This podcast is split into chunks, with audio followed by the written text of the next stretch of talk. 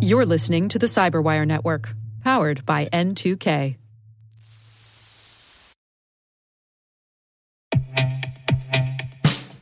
In the complex world of enterprise identity, securing legacy web apps at scale can be daunting. Strata Identity makes it simple. With Strata, you can effortlessly integrate non standard apps with any identity service, like MFA or SSO, with zero coding and zero hassle. Designed by identity architects for identity architects, Strata works with every vendor, standard, and app architecture this means your apps can now speak modern protocols and integrate seamlessly with your chosen identity services. From securing on prem web apps to migrating away from outdated identity providers or consolidating them, Strata helps you keep your complex access policies as you modernize your identity infrastructure and get rid of technical debt. Join leading organizations like 3M, Dallas County, and CIBC in securing your apps with Strata. Visit strata.io slash cyberwire, share your identity security priorities, and receive a complimentary pair of AirPods Pro. Offer valid for organizations with over 5,000 employees. Connect today at strata.io slash cyberwire.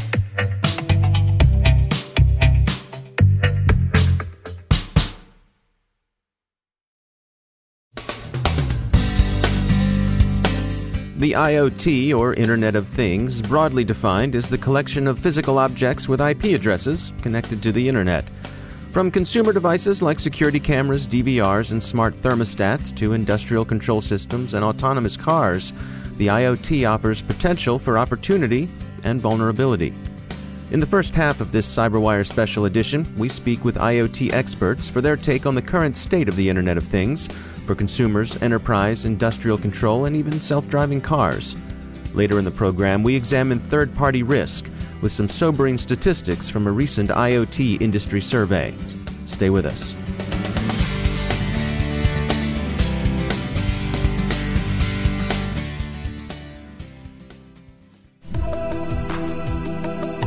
We're certainly living in a new world, in a new connected world, that is. Katie Curtin is director of IoT cybersecurity product management for AT&T. You know, with self-driving cars quickly emerging, or uh, smart manufacturing environments really ran by robots, or even smart city environments where all the data and diagnostics is collected through connected energy grids or streetlights or water supply networks. We're really living in a new type of world where connectivity is paramount. It's driving new types of devices now being connected to the internet and creating a lot of value for the consumers of those devices. However, when we talk about security and these newly connected devices now now back on the grid, becoming really critical components of how the business and the public systems are now using these these devices have now become almost like infrastructure. So the need to secure these devices and secure these environments, folks cannot afford a compromised scenario. So with IoT security, definitely growing in more concern. And, and as we see more headlined examples where devices can be leveraged for malicious reasons, certainly security is top of mind now and more so brought into those conversations when we start addressing the value of IoT. There's two parts to that. Number one is where are we from the actual functional perspective, right? So why are people making and adopting IoT devices? Chris Poulin is a principal at Booz Allen Hamilton, leading the Internet of Things security strategy for their strategic innovation group, as well as their industrial control group. We're still sort of on the beginning stages of that, I think. We're transitioning away from people just coming up with random ideas and putting them into products and actually starting to think about what the value is. That's good. The problem is that we're still finding our way. We're still sort of at the beginning of figuring out how to make things and how to instrument them and how to make them intercommunicate. And as always, though, the second component is security, which is, uh, when I say as always, I mean it's an afterthought. So I know that there are lots of IoT makers who are starting to think about security, and a lot of them, by the way, think about security early on in the process, but they don't bother to flesh it out because it's it's slow. It slows down. It slows down progress. It slows down development of the product in the first place. Security is often at odds with functionality. You know, so the perfectly secure product does nothing, right? And the perfectly functional product has no security. So you know, there's always this tension between those two things. And so it's usually put off until after the product has been proven and produced and and there's a market for it. So, one of the big problems in this space is that a lot of these devices that are now being connected to the internet were never built to be connected to the internet. They're legacy devices, uh, PLCs, HMIs that serve a great purpose and are very robust devices and perform robust operational functions. But now that they're being connected to the internet, it brings a boatload of new security concerns and questions about how to secure these devices. One of the big key learnings uh, that we've learned in talking with our customers is that you know while manufacturing, energy, and similar industrial verticals are adopting IoT for the obvious reasons and value that it provides, the ability to secure these environments and these industrial control systems, you can't quite treat them the same as you do with your IT security strategy you know, traditional IT security measures do not necessarily translate to the operational side or operational technology.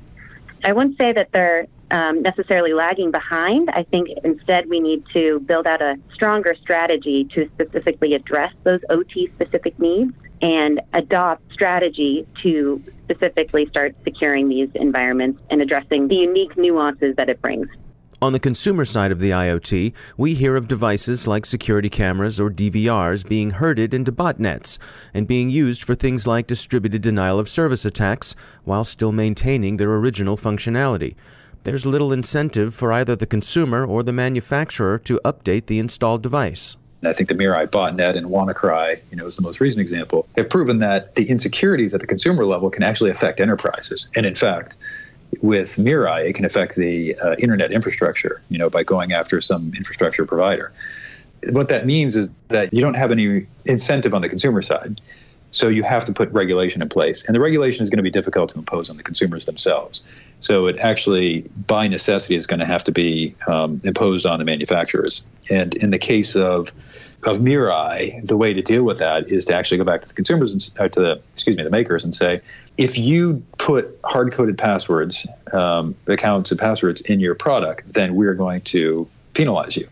And you have to conform to certain best practices, such as in order for this device to um, be installed and usable at a consumer's uh, site, they have to set a password and it has to conform to certain um, strength uh, requirements, and it has to be updatable. Now that we are seeing more top headlines around various different cyber attacks, I do think that the general consumer space is getting a bit more aware.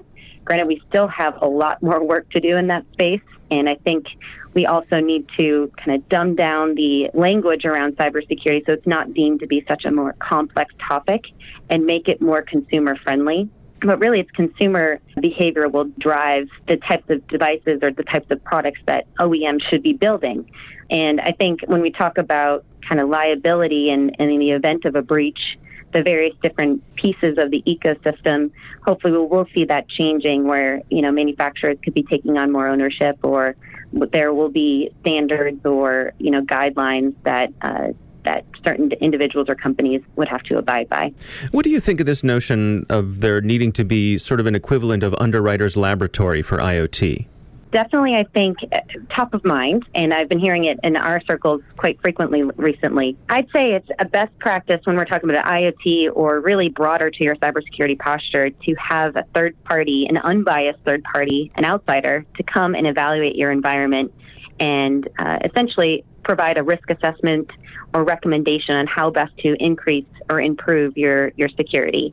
Now, we're talking about IoT, especially since that's such a nascent and new area where a lot of customers are grappling with how to secure their IoT infrastructure or IoT networks and don't quite have a strategy in place.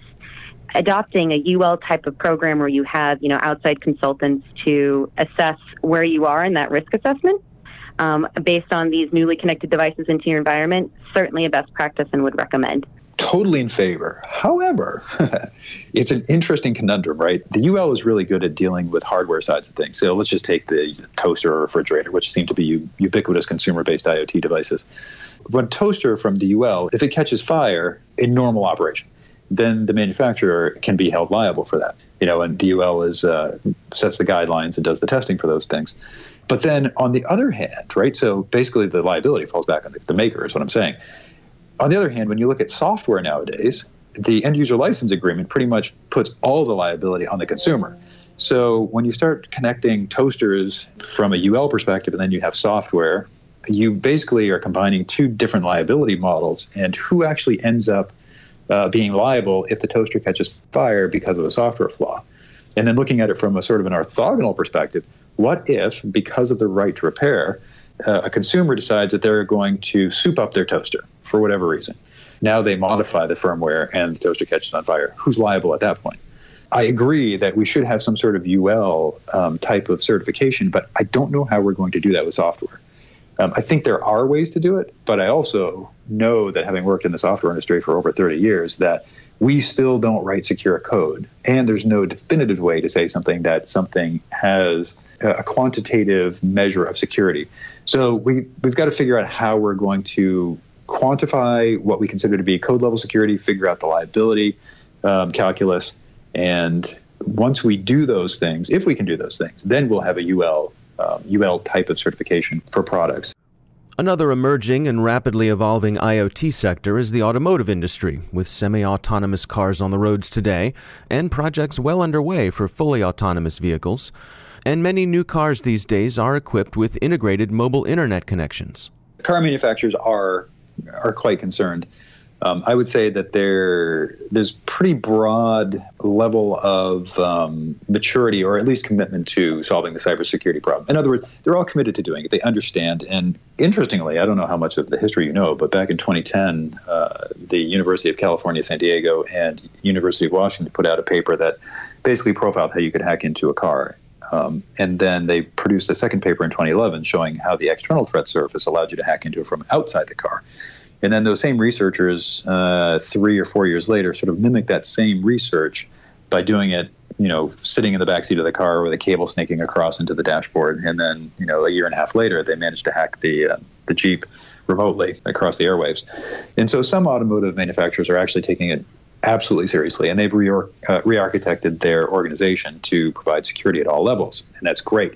Some of them actually are concerned about it, but they're not spending a lot of money and they have not yet uh, realized that they need to have governance and guidance across the entire organization instead of just within the car design and then separately in the back end systems which um, accept the data and, and mediate the uh, communications to and from the car.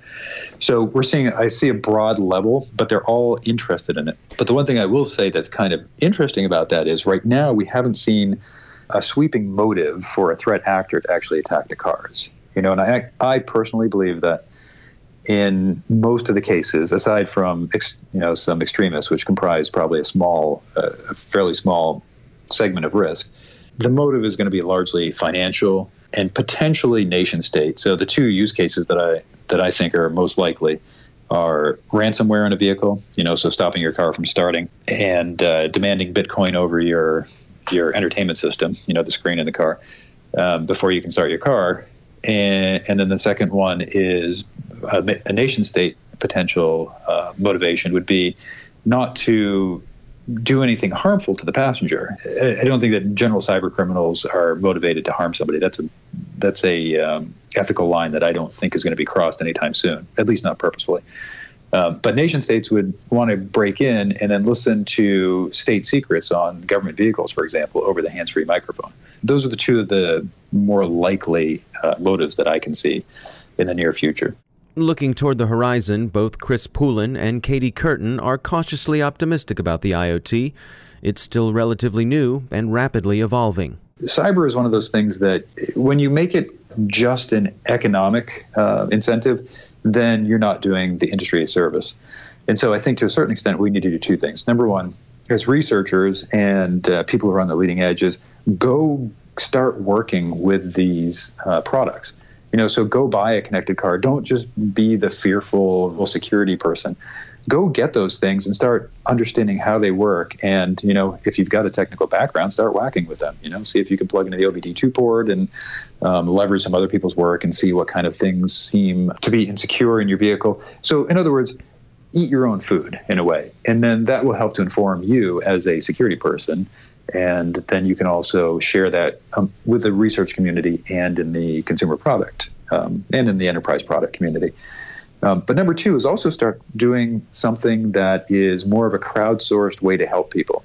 So one of the things that's sort of interesting to me is, you know, we talked about the consumer products and how Mirai Botnet took advantage of the fact that consumers don't know how to protect their products. So, one of the ways we might be able to do it, it to help out with consumers is go find these products that are um, insecure. So if people have web cameras that are insecure, they have default passwords on them, and then work with uh, law enforcement because technically we don't have the ability to you know go and it, even if I know what the password is for somebody's webcam and I know that it's insecure, uh, I, it's beyond my my legal rights to actually log in and change their password and send them an email saying, "Hey, I just helped you." That's not kosher. Don't do that. Um, so work with law enforcement to find out a way to say, look, we found that there's this uh, systemic problem with a webcam, or we found a problem with a energy and utility. There's been some generator that's exposed online. So, so work and actually go out and find these things that are insecure, find the right people, and notify them. It's sort of what researchers are doing now, you know, except that they're they're breaking into G or they're reverse engineering uh, firmware in vehicles and things like that. I'm not saying go do that because not everybody has that skill set, but a lot of there are a lot of us out there that can actually determine when something is exposed when it shouldn't be. And so take the time to actually find out how to notify someone in authority who has the authority to uh, to help to make that thing more secure. And that's just one example, by the way. Find out what your own project is, and then try to help other people without demanding payment for it. I think it first starts with awareness and continuing to highlight the risks and issues that these IoT applications and infrastructures could potentially cause. You know, we hear it more often than not that security is that afterthought and oftentimes adopted or considered only when a, you know, another company within the same vertical or their competitor within the same vertical got hacked, then they start thinking about it. We really need to stop that type of thinking and ensure that security is built within the design phase and folks are more aware as they're adopting IoT practices to ask those security questions. You know, ensure that you're purchasing the right type of application or device from a trusted or well-known device manufacturer. So you're asking those questions right at, right at the forefront. But outside of that, I think the technology needs to emerge. When we talk about IoT and kind of the nuances that IoT brings, especially around the device itself, it's kind of the, the wild, wild west. Um, and when we talk about the various types of devices, that are now in the ecosystem and the lack of standards that we really have.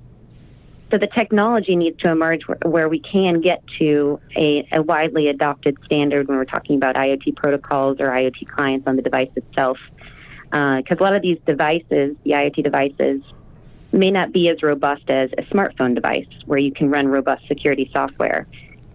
Being able to apply the right technology and the right security controls to those types of devices whether it be through known standard protocols or bringing those protections into the network.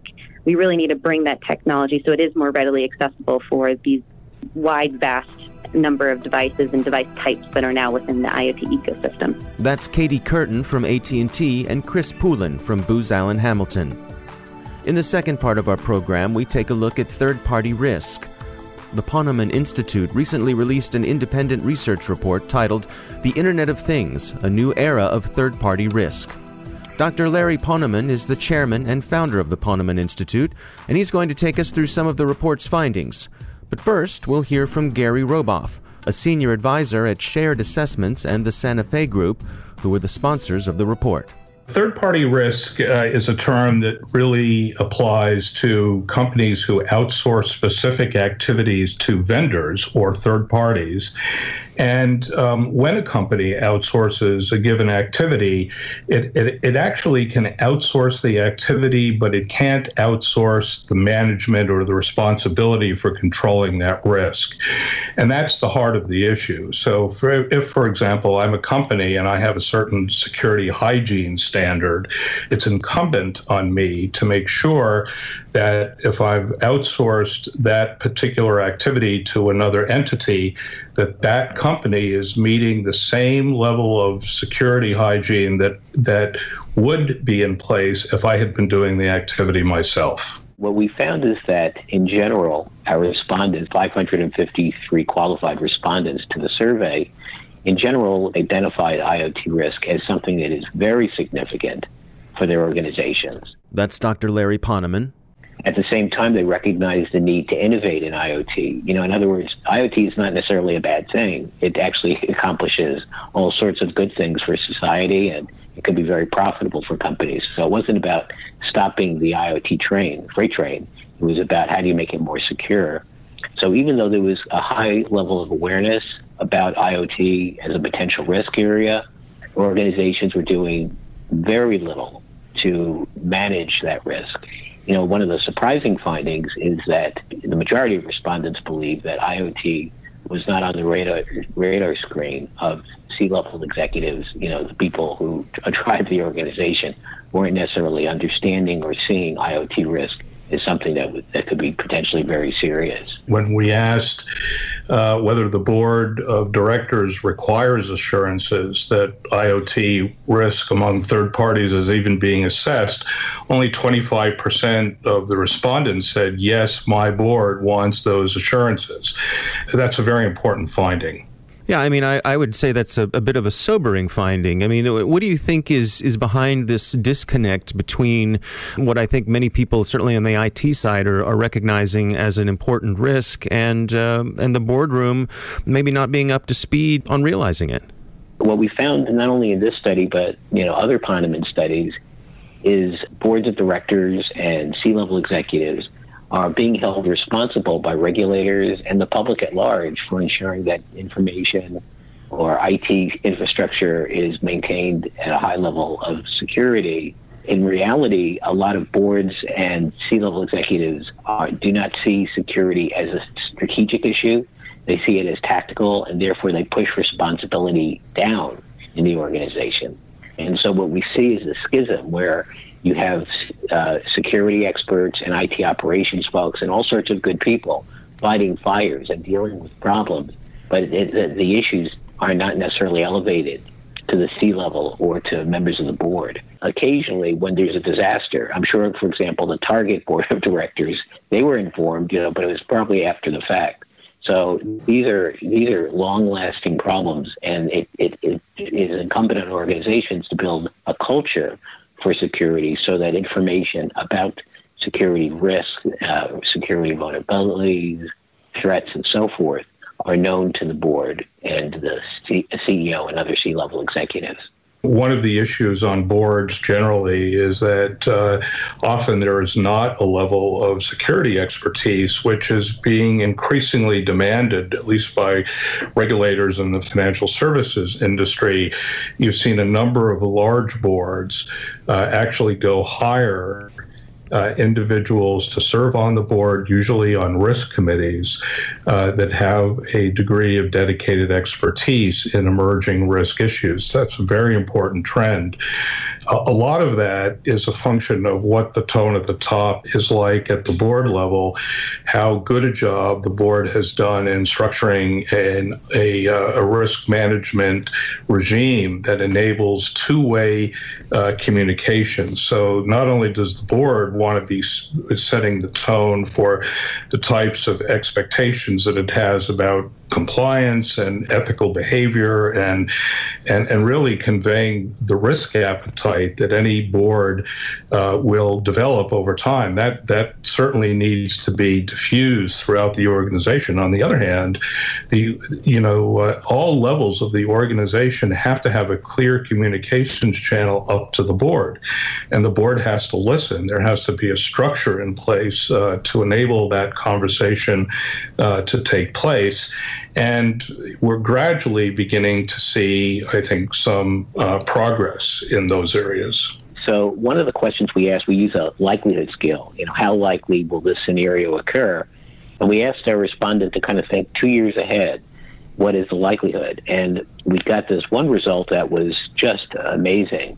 Uh, the likelihood that a security incident related to unsecured IoT devices or applications could be catastrophic to the company 94% believe that to be so.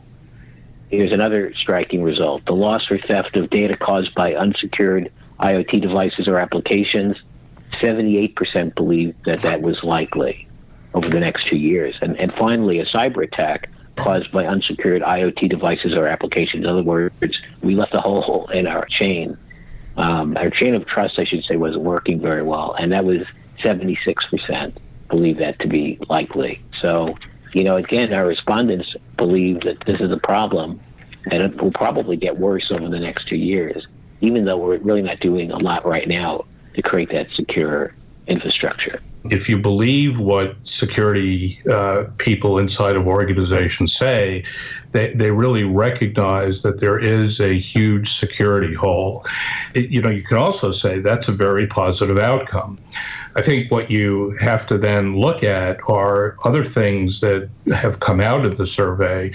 Uh, things like is managing uh, third party IoT risk a priority in your organization?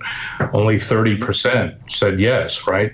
And then um, does your organization allocate specific resources to managing IoT uh, third party risks? Only 27% said yes. So you have that that gap between at the moment the recognition and sort of you're, you're getting a sense of the culture within organizations and what you hope and expect is that that gap will begin to shrink pretty quickly. In terms of the regulatory framework, do we see what is the influence that we're going to see from there? In other words, you know, um, buildings were required to have fire escapes, and that helped a lot more people survive fires. Do we think we're going to be in a, a situation where we're going to see more regulations to uh, ensure that some of these vulnerabilities are taken care of? My thinking is twofold. First, you know, in, in some uh, sectors, such as financial services, there's already high level guidance that actually um, incorporates in a broad way the Internet of Things. I'm not sure that boards have recognized that yet, but they will, and regulators will enforce it. You can see an environment where there are many different types of, uh, of attacks that cause different sectors. We've talked about the medical sector, we've talked about the automobile uh, industry, um, anything that is connected where you have the ability to cause uh, a headline that involves serious consequences to a large number of individuals, or even in some cases, a small number of individuals, is likely to uh, involve some type of standardized approach to solve the problem. In some places, that's definitely going to be uh, a regulatory intervention. It's really essential to include third party IoT risk uh, in all levels of governance, right? So, so we we see that that is missing as a priority at the board level. We see that resources are not being allocated uh, properly to address um, IoT uh, risks today. Uh, so, number one recommendation is uh, there has to be recognition of the problem that's got to be incorporated into enterprise risk management systems and, and processes that exist already.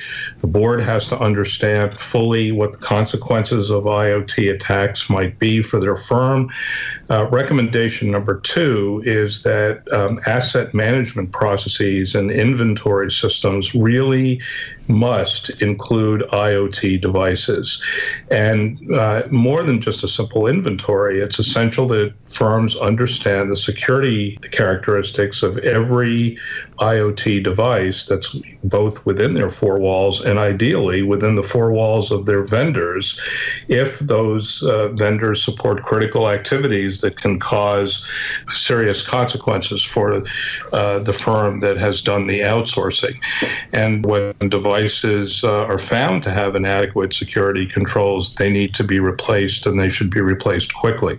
You want to make sure that your third party assessment techniques and the processes around those techniques um, are, are really adequate to ensure the presence and effectiveness of controls around IoT devices. Very basic. So, IoT today, it's about technology that allows us to do all sorts of really great things.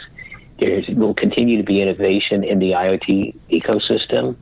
But the idea is that there's no reason why we don't build security in as part of the innovation process. In other words, you know, it's not an either or, but it's both. There's no reason why we can't start to see organizations in the early phase and during the engineering phase of the product development lifecycle, starting to think about how to secure those devices.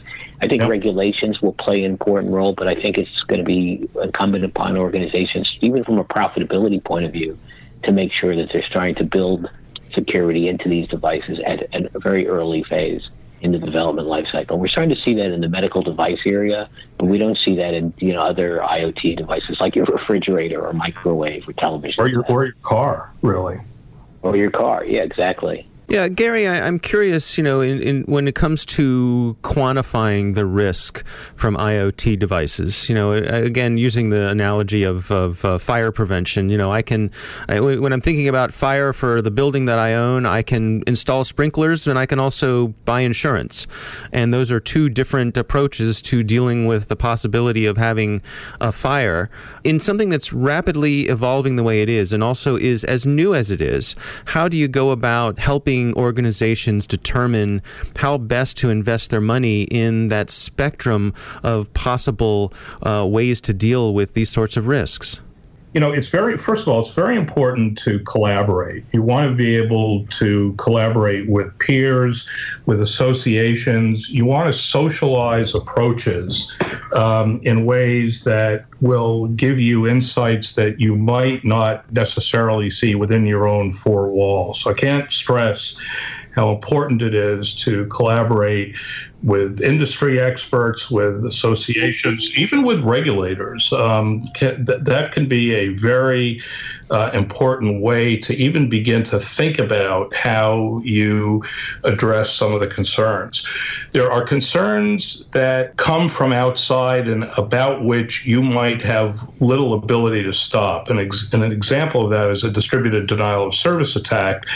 You're going to have no effective say about whether a an attempt of a denial of service attack happens in, on your company, but you will have something to say about how effective it can be. Uh, we've already seen distributed denial of service attacks that come from IoT uh, devices. Uh, firms ought to be uh, taking steps to prevent the consequences of those attacks from having a material impact on their ongoing operations. Uh, there are steps that you can take as a as a corporation uh, or as any organization to help prepare yourself, both from the perspective of what happens within your own four walls and what happens with the vendors that you use uh, to help you complete processes that are essential. We've talked about some of those. It's about inventory control, it's about making sure that you have effective controls all, over all of your IoT devices. That's sort of IoT risk management 101.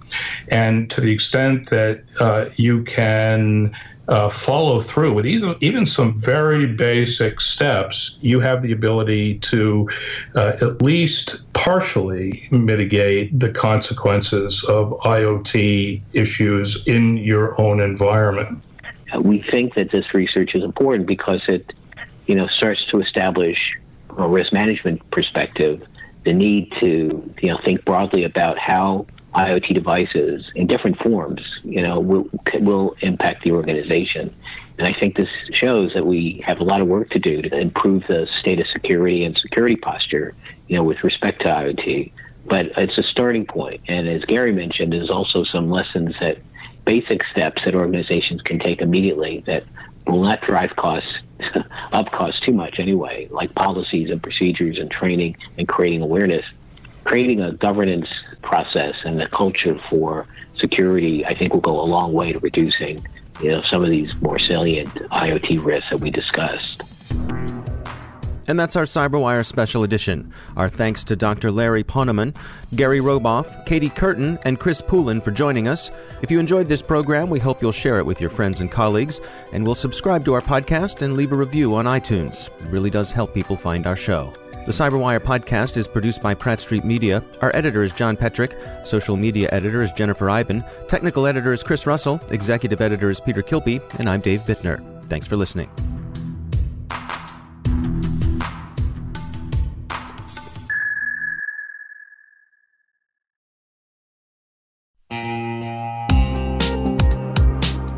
Managing the requirements for modern security programs is increasingly challenging and time consuming. Enter Vanta. Vanta gives you one place to centralize and scale your security program.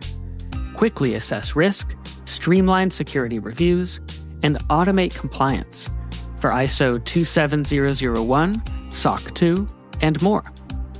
You can leverage Vanta's market leading trust management platform to unify risk management and secure the trust of your customers. Plus, use Vanta AI to save time when completing security questionnaires. Cyberwire daily listeners can get $1,000 off by going to vanta.com slash cyber. That's V-A-N-T-A dot com slash cyber.